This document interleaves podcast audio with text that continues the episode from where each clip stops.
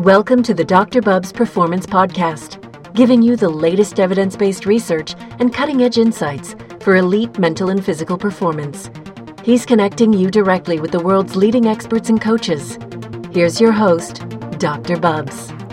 Hey everyone, welcome back to the Dr. Bubbs Performance Podcast. Evidence informed, practical based. This is season two, episode 42, and I'm really excited today to talk to a leading sports scientist, strength and conditioning coach, and speed expert, Dr. Chris Bellon. In this episode, Chris will discuss four things you need to know about getting people fast and how sled towing and hill sprints can help to accomplish this task. Chris will talk about progressing athletes from general to specific, fundamental exercises to train specific qualities, and just how important the relationship between the weight room and quality speed development truly is. He'll also share his insights on monitoring athletes, time efficient workouts for busy practitioners, and his key tips for upgrading acceleration and sprinting. I really enjoyed this discussion with Chris. Fantastic insights and practical applications. And if you haven't listened to his colleague, Dr. Cody Haun, I had him on a few months back in season two, episode 32, and he talked all about muscle science, training to failure, uh, testosterone, and the soy controversy. So definitely check that out. You can link to the papers discussed here and some others Chris sent over to me as well in the show notes at drbubbs.com forward slash podcast, as well as the podcast summary. If you're interested in more on this topic of sprinting, we've got some great guests from previous episodes, so circle back to season one, episode five, with the Altis Performance Team, Dr. Jazz Rendawa and sprint coach Jason Hettler and season one, episode 40, with sprint coach and consultant to many top pros, Mr. Derek Hansen. Of course, you can check out all these experts and many, many more on YouTube, iTunes, or your favorite podcatching platform. And while you're there, please subscribe and you won't miss any of the phenomenal guests we've got lined up for the rest of this year. All right, before we get started, a quick word from this episode's sponsor, Totem Sport. Totem Sport is the only 100% natural supplement in the world. No sugar, no artificial flavors, absolutely nothing added. What is it? Totem Sport is the world's purest deep ocean mineral water. Collected from natural algae blooms in the Atlantic Ocean, Totem Sport is the only sport drink supplement that contains all 78 naturally occurring minerals and trace elements. The research on deep ocean mineral water is ramping up, a recent study highlighting its major promise as the optimal rehydrating strategy over spring water and other sports drinks. Totem Sport is the evolution of hydration, the world's only 100% natural sport drink. Tested and approved by Informed Sport and Informed Choice. Check out totemsport.co.uk and defy the norm. Okay, on to the show, Season 2, Episode 42. Enjoy.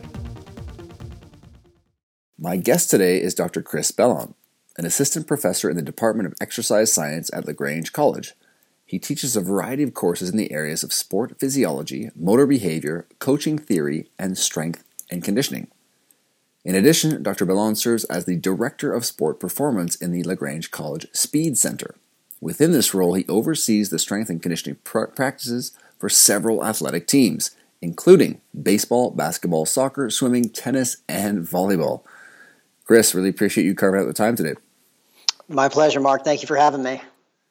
Awesome. Well, I'm looking forward to talking physical preparation, athletic development here today. But before we get rolling, can you maybe give listeners a little bit more about your journey to your current role at LaGrange College?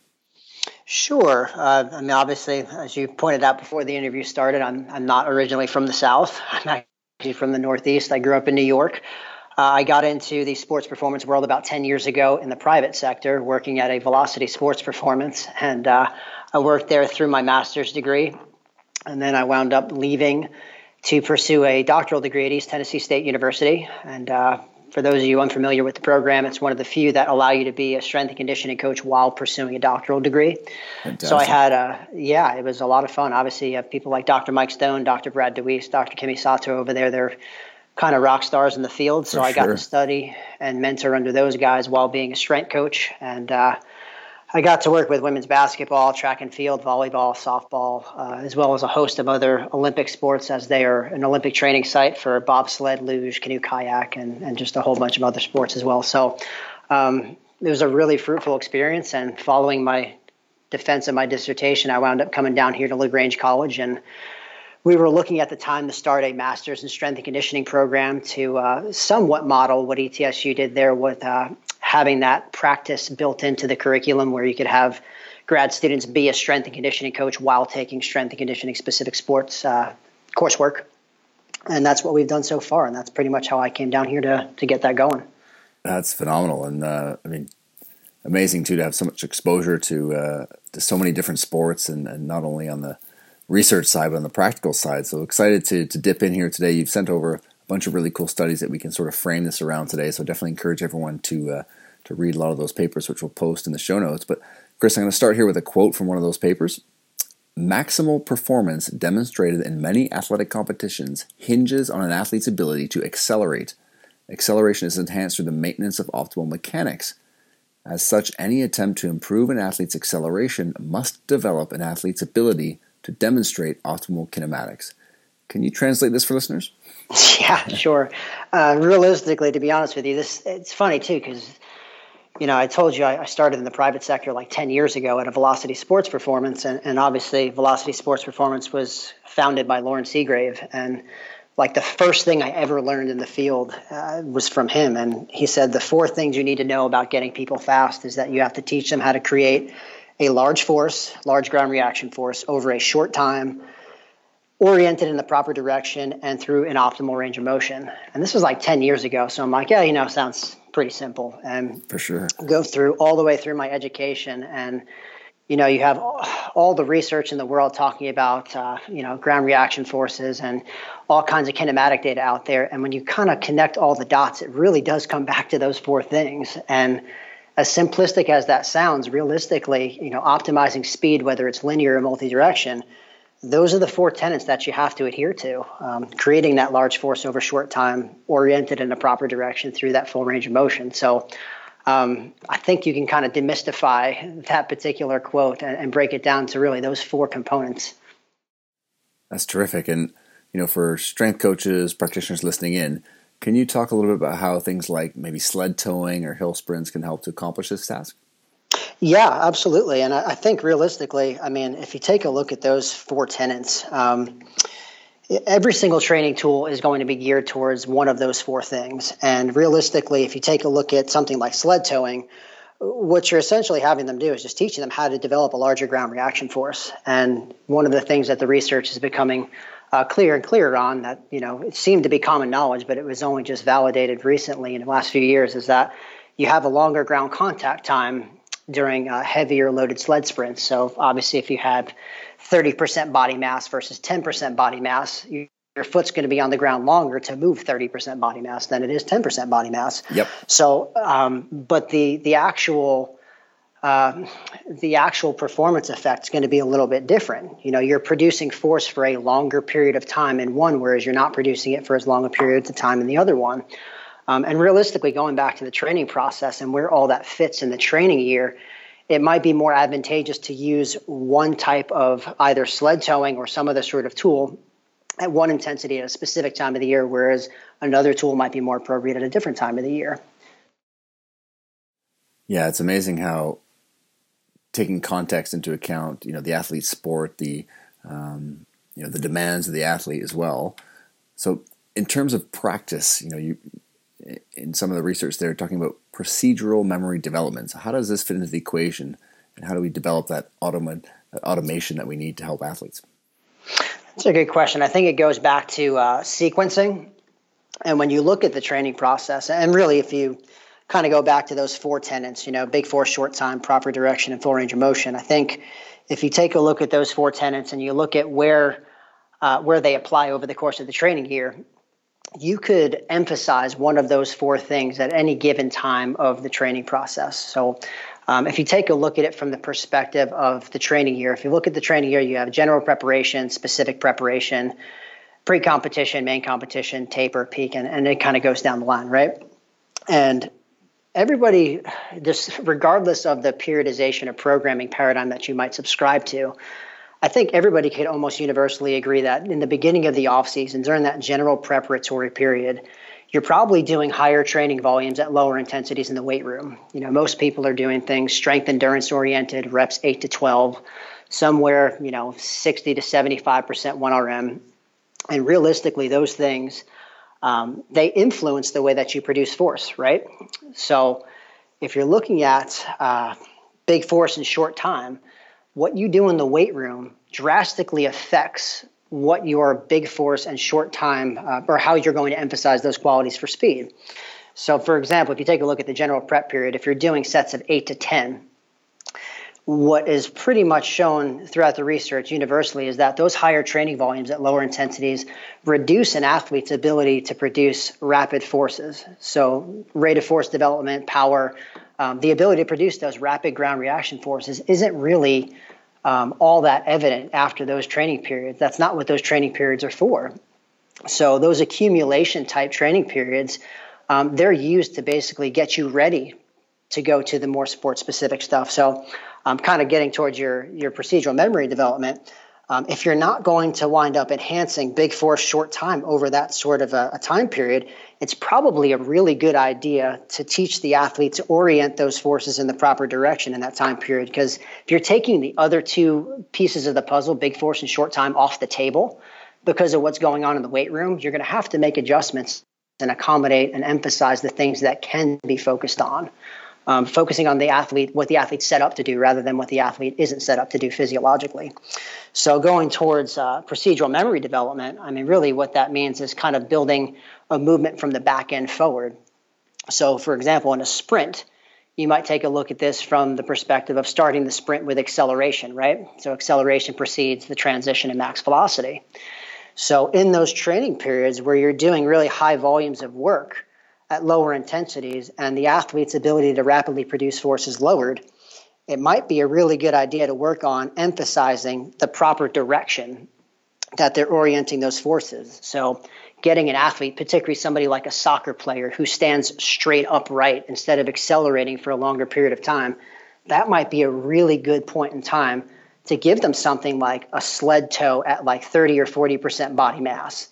Because what it's been what's been recently shown is that those heavier loaded sled sprints actually orient those forces in a more horizontal direction. Interesting. So when you're able to do that, now all of a sudden you go to the second phase of training, they have a more efficient first three steps of their acceleration and you've sequenced things now nicely so that way the second half of their sprint might be quote unquote potentiated, right?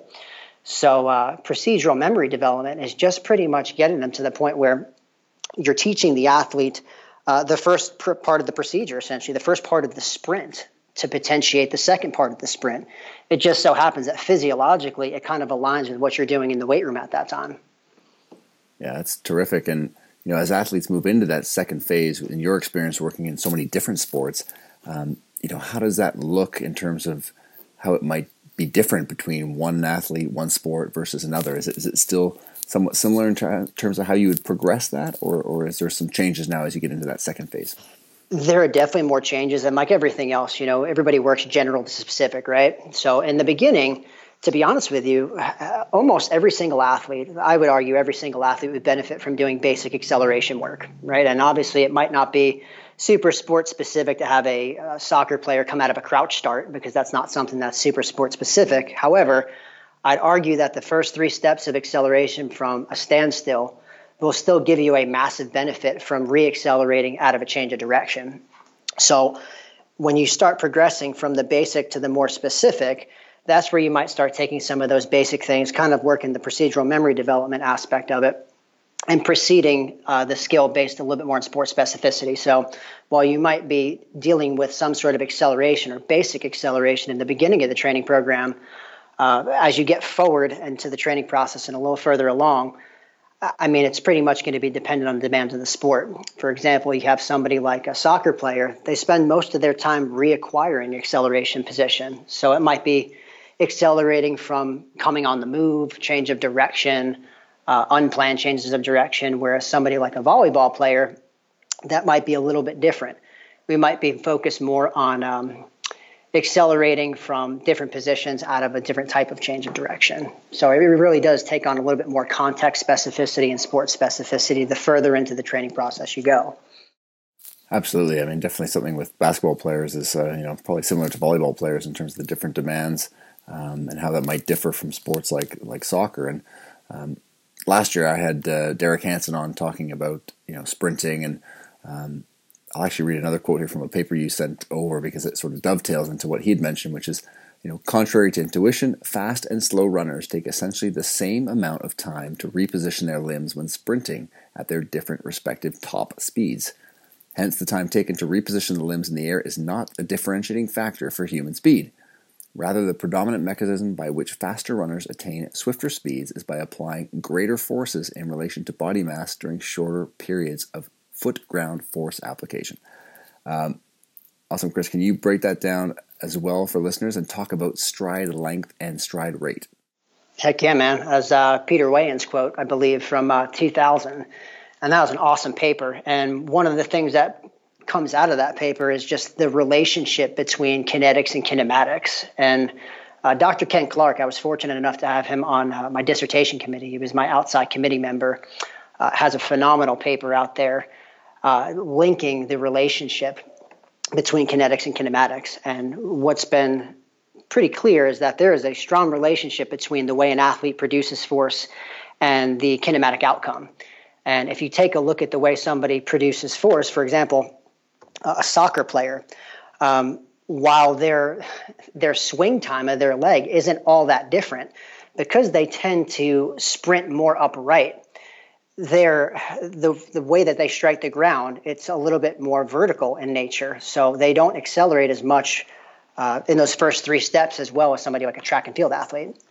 Obviously a track and field athlete is going to have a much more anterior lean torso. So the way that those guys produce force will out just across the board change the way that they move kinematically. And uh, i actually saw that in my dissertation, and I'm still in the process of publishing the third paper. But one of the things I did was I actually compared these sprint kinematics um, or sp- different sprint metrics, uh, such as step length, step frequency, and ground contact time between stronger soccer players and weaker soccer players. And the interesting thing was, for soccer players, there was actually no statistical difference in stride length between stronger and weaker players. Wow. Where the where the uh, the big difference seemed to show up was step frequency was a lot higher and ground contact time was a lot lower. And, you know, surprise, surprise, the stronger athletes were faster. We kind of knew that going in. I wanted to figure out why. So, mechanistically, the way that they put force into the ground changes the way that they, uh, they manifest their sprint metrics. So, there is a definite relationship between the two. Yeah, I mean, it's, it's definitely fascinating stuff, and especially with and you know, as you get uh, further down the rabbit hole, trying to understand how all this is playing out, and you know, if we zoom back out a little bit for, for listeners and trainers, um, you know, maybe you can give a few examples of you know acceleration, max velocity, and speed maintenance exercises that uh, um, folks could could could use or implement with their clients. Sure. I mean, I think uh, really just like anything else, it's kind of similar to the weight room. Everybody agrees that the basics work. Um, you know, if you're talking about resistance training, the vast majority of athletes and coaches they agree that a squat and a deadlift are beneficial. If you get really good at the basics, things like a sled tow, things like teaching an incline sprint well, those are all things that will massively be beneficial to an athlete's acceleration. You know, and those are things that you could sprinkle in throughout the course of the training year. So my big staples that I typically use are sled towing as well as incline sprinting, particularly early in the training process. I don't think you can go wrong with those for just about any athlete. And mind you, they like anything else, they have to be coached well. For sure. But those are definitely my bread and butter in terms of my acceleration. Um, in terms of the change of direction, uh, just like anything else, landing mechanics, right? I mean, that's kind of step one. And there's a, a an easy progression. I think uh, Loren Landow's done a great job at the last few uh, NSCA conferences kind of revealing his uh, deceleration and change of direction progression, which, to be honest with you, it's just fairly logical, progressing from landing mechanics to planned change of direction to unplanned changes of direction. Um, it's more so about the actual sequence in which you put the drills than the drills themselves that are important. Awesome. And how about things like in terms of max velocity, the different um, strategies that you lean on there? Uh, yeah, honestly, I don't touch max velocity as much with a lot of my athletes because, to be honest with you, at the Division three level, like 75 per 80, maybe 80% of the training year is voluntary. So the time that I have my athletes is often very, very limited. So I try to put more of my eggs in the acceleration basket than the max velocity basket. But realistically, I like to do uh, similar to what a track and field athlete might call a float, fly, float. So you have, you know, red cone, green cone, red cone, green cone, where they're accelerating at the green cones and then they're kind of maintaining or floating as soon as they hit the red cones, and then they're re-accelerating at the green cones. So trying to make sure that they get some more time at top speed without having to build up all that time to reach it every single time. So float, fly, float is something I've done a lot with my soccer players, uh, some baseball players as well. Um, and obviously doing things like a step over run, the basic things on a wall, uh, fast claws and whatnot. So some of the basic rudimentary drills, but the more applied drills are something like a float, fly, float. That's awesome. And when we talk about the speed maintenance side of things, are there certain drills or, or exercises there that you lean on?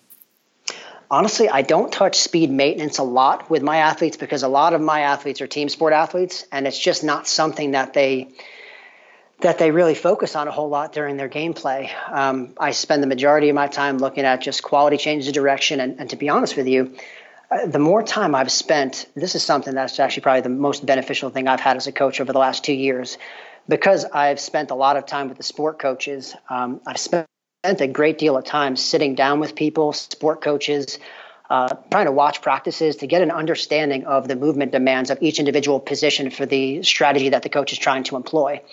Because you get to a point where movement's just so specific that you kind of have to carve out your own progression for each individual position. So, getting them to a point where um, I'm trying to tailor the program a little bit more towards their position seems to give me a little bit more benefit than focusing on something like speed maintenance for most of my team sport athletes. That's terrific. And you mentioned, of course, you know, in all your experience and, you know, over all those years and working with different uh, teams and athletes, especially in the early years, you know, what were some of the things that really stood out to you, um, whether it was learning experiences or even um, almost mistakes or things that you um, picked up on in those early years that uh, that really stood out for you? The biggest thing that I've learned over the last few years, and this is credit to uh, Dr. Deweese and Dr. Stone, the relationship between what goes on in the weight room and the athlete's ability to perform quality speed development is extremely close, and it's a lot more of an important consideration than people make it out to be. Um, your speed development drills, tools, volumes, intensities, anything that you're programming should 100% most definitely reflect what's going on in the weight room because what you do in the weight room impacts the way the athlete produces force. And if the way the athlete produces force has changed, the way that they're going to move kinematically has changed.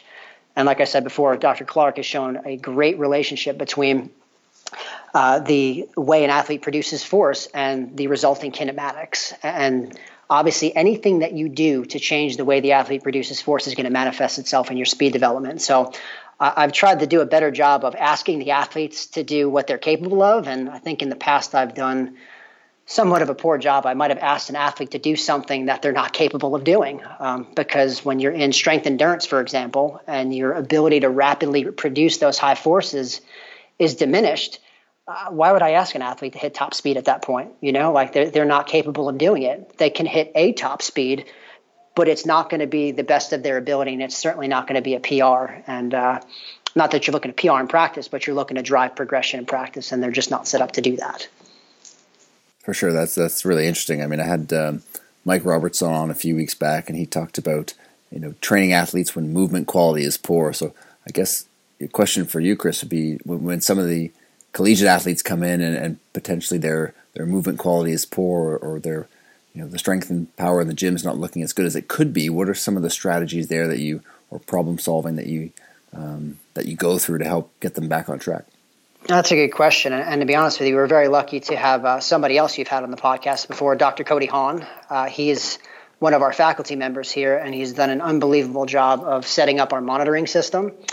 So Fantastic. when the athletes when the athletes walk in the door, we get a body mass, a jump height from a static jump, and a jump height for a counter movement jump, and we're plugging that into a database that Dr. Haun made, and it kind of gives us uh, somewhat of a makeshift readiness score. And obviously, you know, I think a readiness score, one overall number telling you how ready they are, is kind of a mythical creature that people seem to chase. But it, it's not meant to be a Swiss Army knife. It's meant to give us just a quick estimation as to, on a scale of one to 10, how ready is this athlete to train.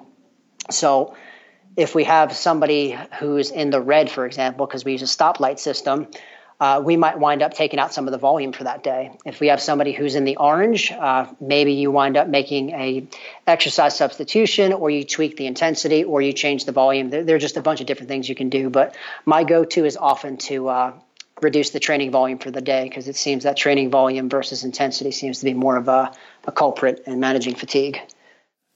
Absolutely, and you, you know you touched on the the readiness factor there, and of course, you know mentioning the counter movement jump. And are there other things for yourself as a coach that you guys are um, that you either use um, at the college or things that for yourself you find valuable for trying to evaluate uh, an athlete's readiness? Absolutely, man. Yeah, it's uh, to be honest with you, uh, pen and paper.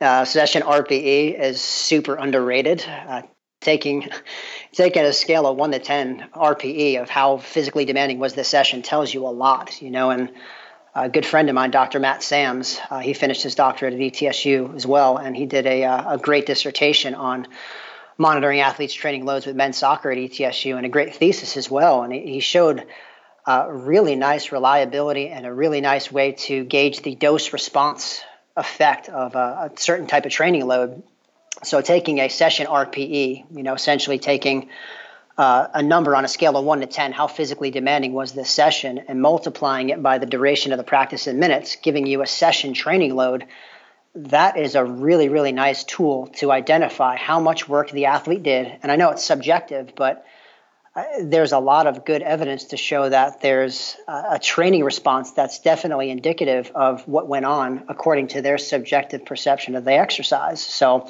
as training volume tends to escalate, you start to see the squat jumps go down, you start to see the counter movement jumps go down, uh, and you could see like a severe depression in things like rate of force development and power, all those critical qualities to sport start to plummet when you start to see those session RPEs accumulate.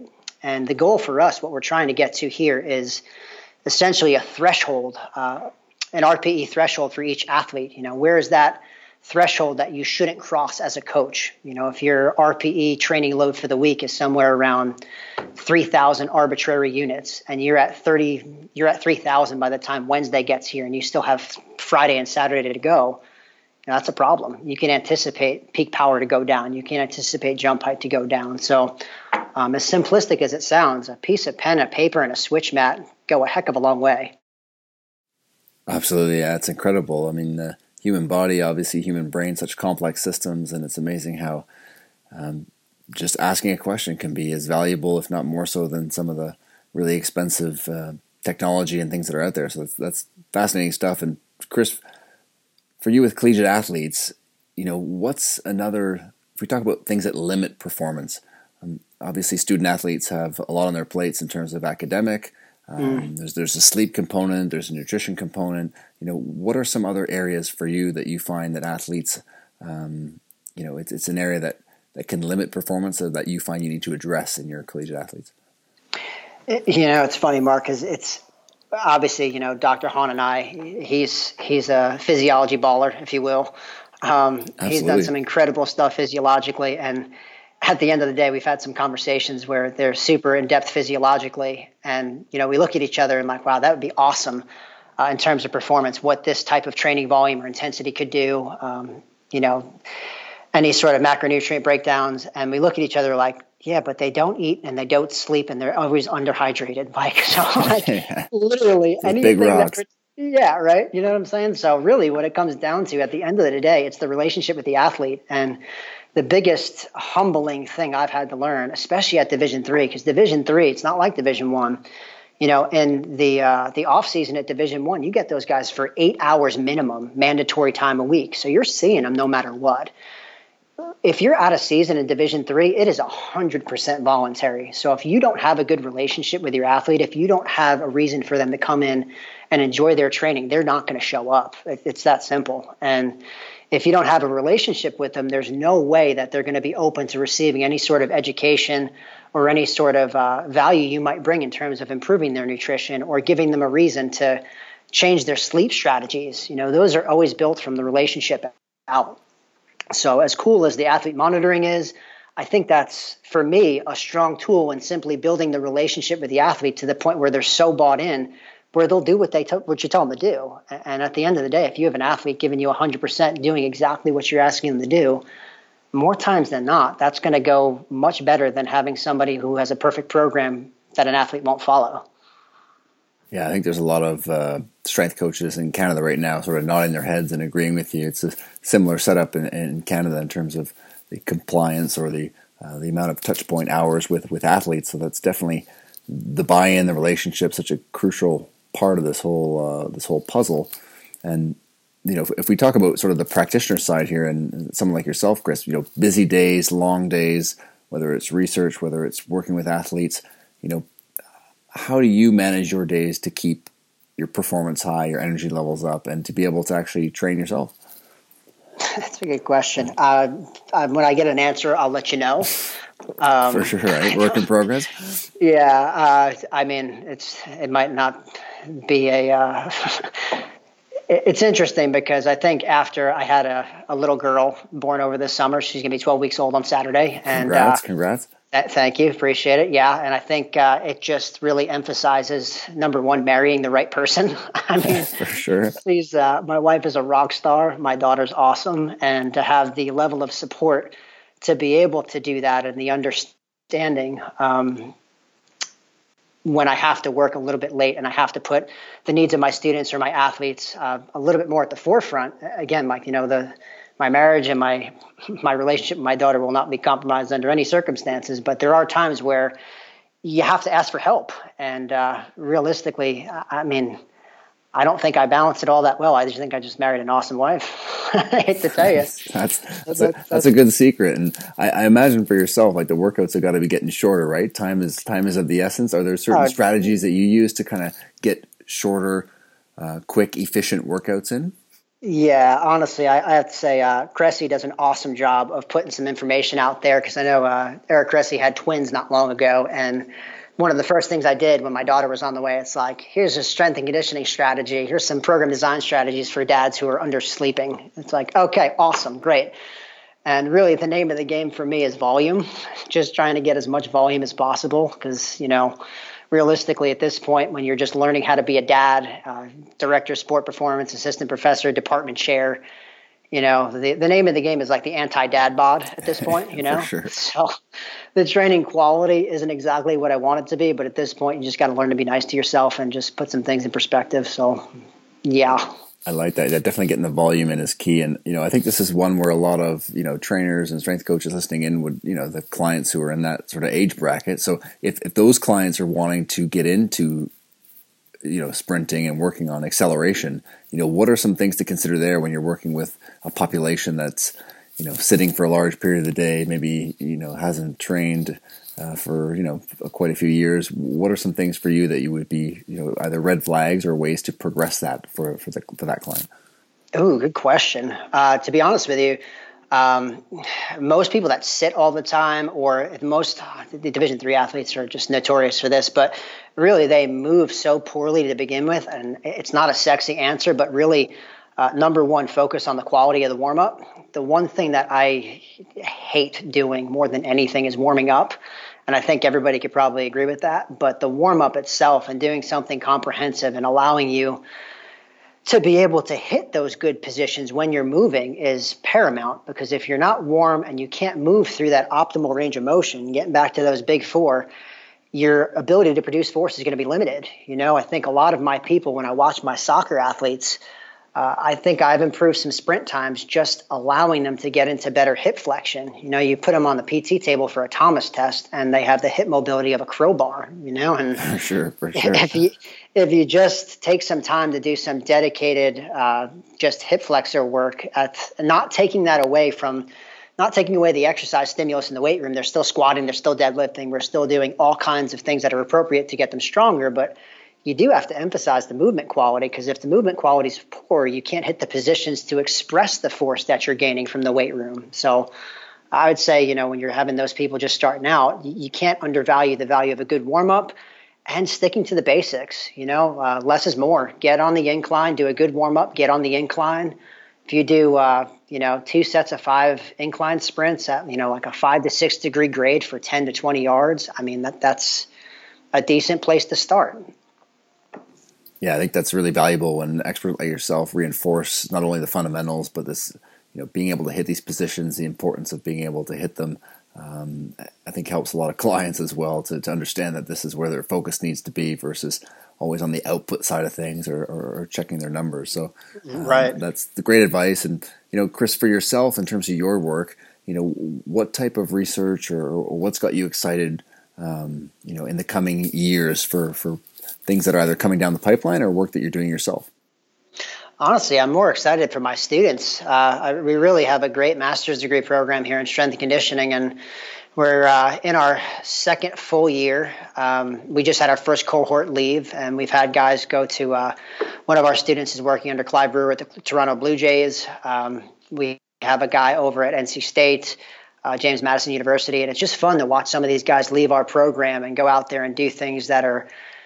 They're just they're starting the journey, you know, and they're doing it right. So I think I, my publications are just obviously lacking because I spend the most of my time sitting in the weight room watching over my kids and trying to really treat it kind of like the medical school model where they'll watch me coach for a good period of time and over time I start to stand behind them and you know the mentorship is something that I really harp on here and making sure that you have quality mentorship opportunities so you're starting to see the fruits of those labors start to come out and uh, you know we have a great faculty here with Dr. Cody Haun, Dr. Caleb Williams, Dr. Amber Leiker and you know, the collaborative efforts that we have are starting to pay some dividends in the, the form of our graduates. Yeah, that's fantastic. You guys definitely have a, an all-star team over there, so that's uh, exciting times. And you know, I want to definitely respect your time here, Chris. So before we wrap up here, last couple questions for you. Um, you know, for athletes, if we circle back to the, topic of sort of sprinting and acceleration, you know, what's one piece of advice that you'd give an athlete who's looking to improve in this area? I would say get good at the basics. I think a lot of people, and again, like it kind of, you know, part B of that that uh, statement is, in order to get good at the basics. I mean, from a coaching perspective, that's obviously paramount. You know, you want to make sure your athletes are good at the basics. So for anybody that wants to get faster, I mean, people start worrying about overspeed training and doing every single kind of plyometric progression dude, get on the incline and sprint fast. Like that's really step number one. Uh, you know, awesome. make sure your make sure your arm action is okay. Sprint for ten yards, and when you get good at sprinting ten yards uphill, sprint for fifteen. When you're good at fifteen, sprint twenty, and then go to flat ground. Um, you know, from from the athlete side, it doesn't sound super sexy, and I think people still think there's like this secret like Da Vinci code to getting faster. You know, and I think from that coaching magic bullet, right?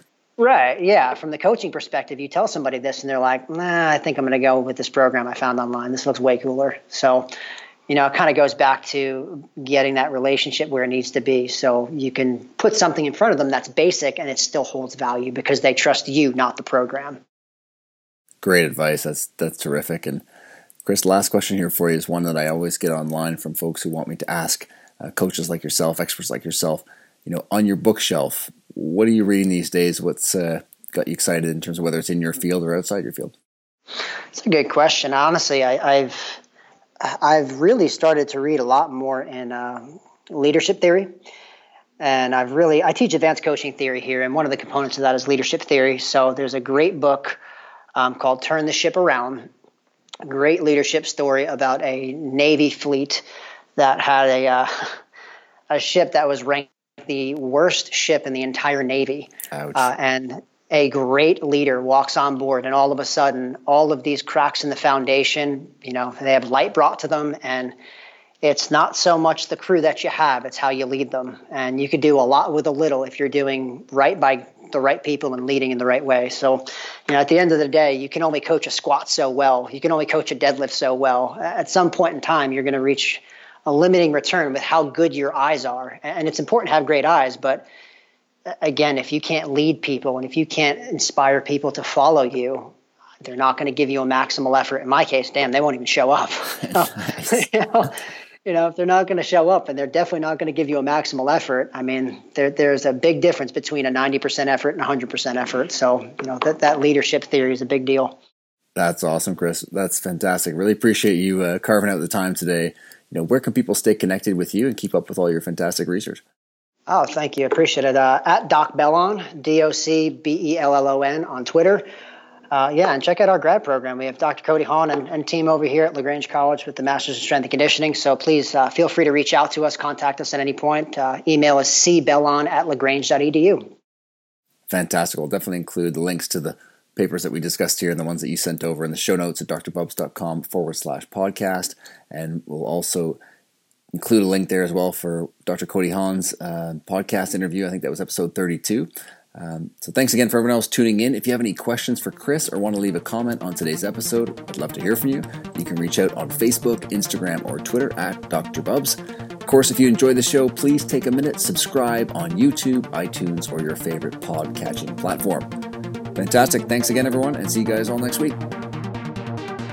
The Dr. Bubbs Performance Podcast endeavors to provide accurate and helpful information to listeners. These podcasts cannot take into account individual circumstances and are not intended to be a substitute for health and medical advice from a qualified health professional. You should always seek the advice of a qualified health professional before acting on any of the information provided by any of the Dr. Bubbs Performance podcasts.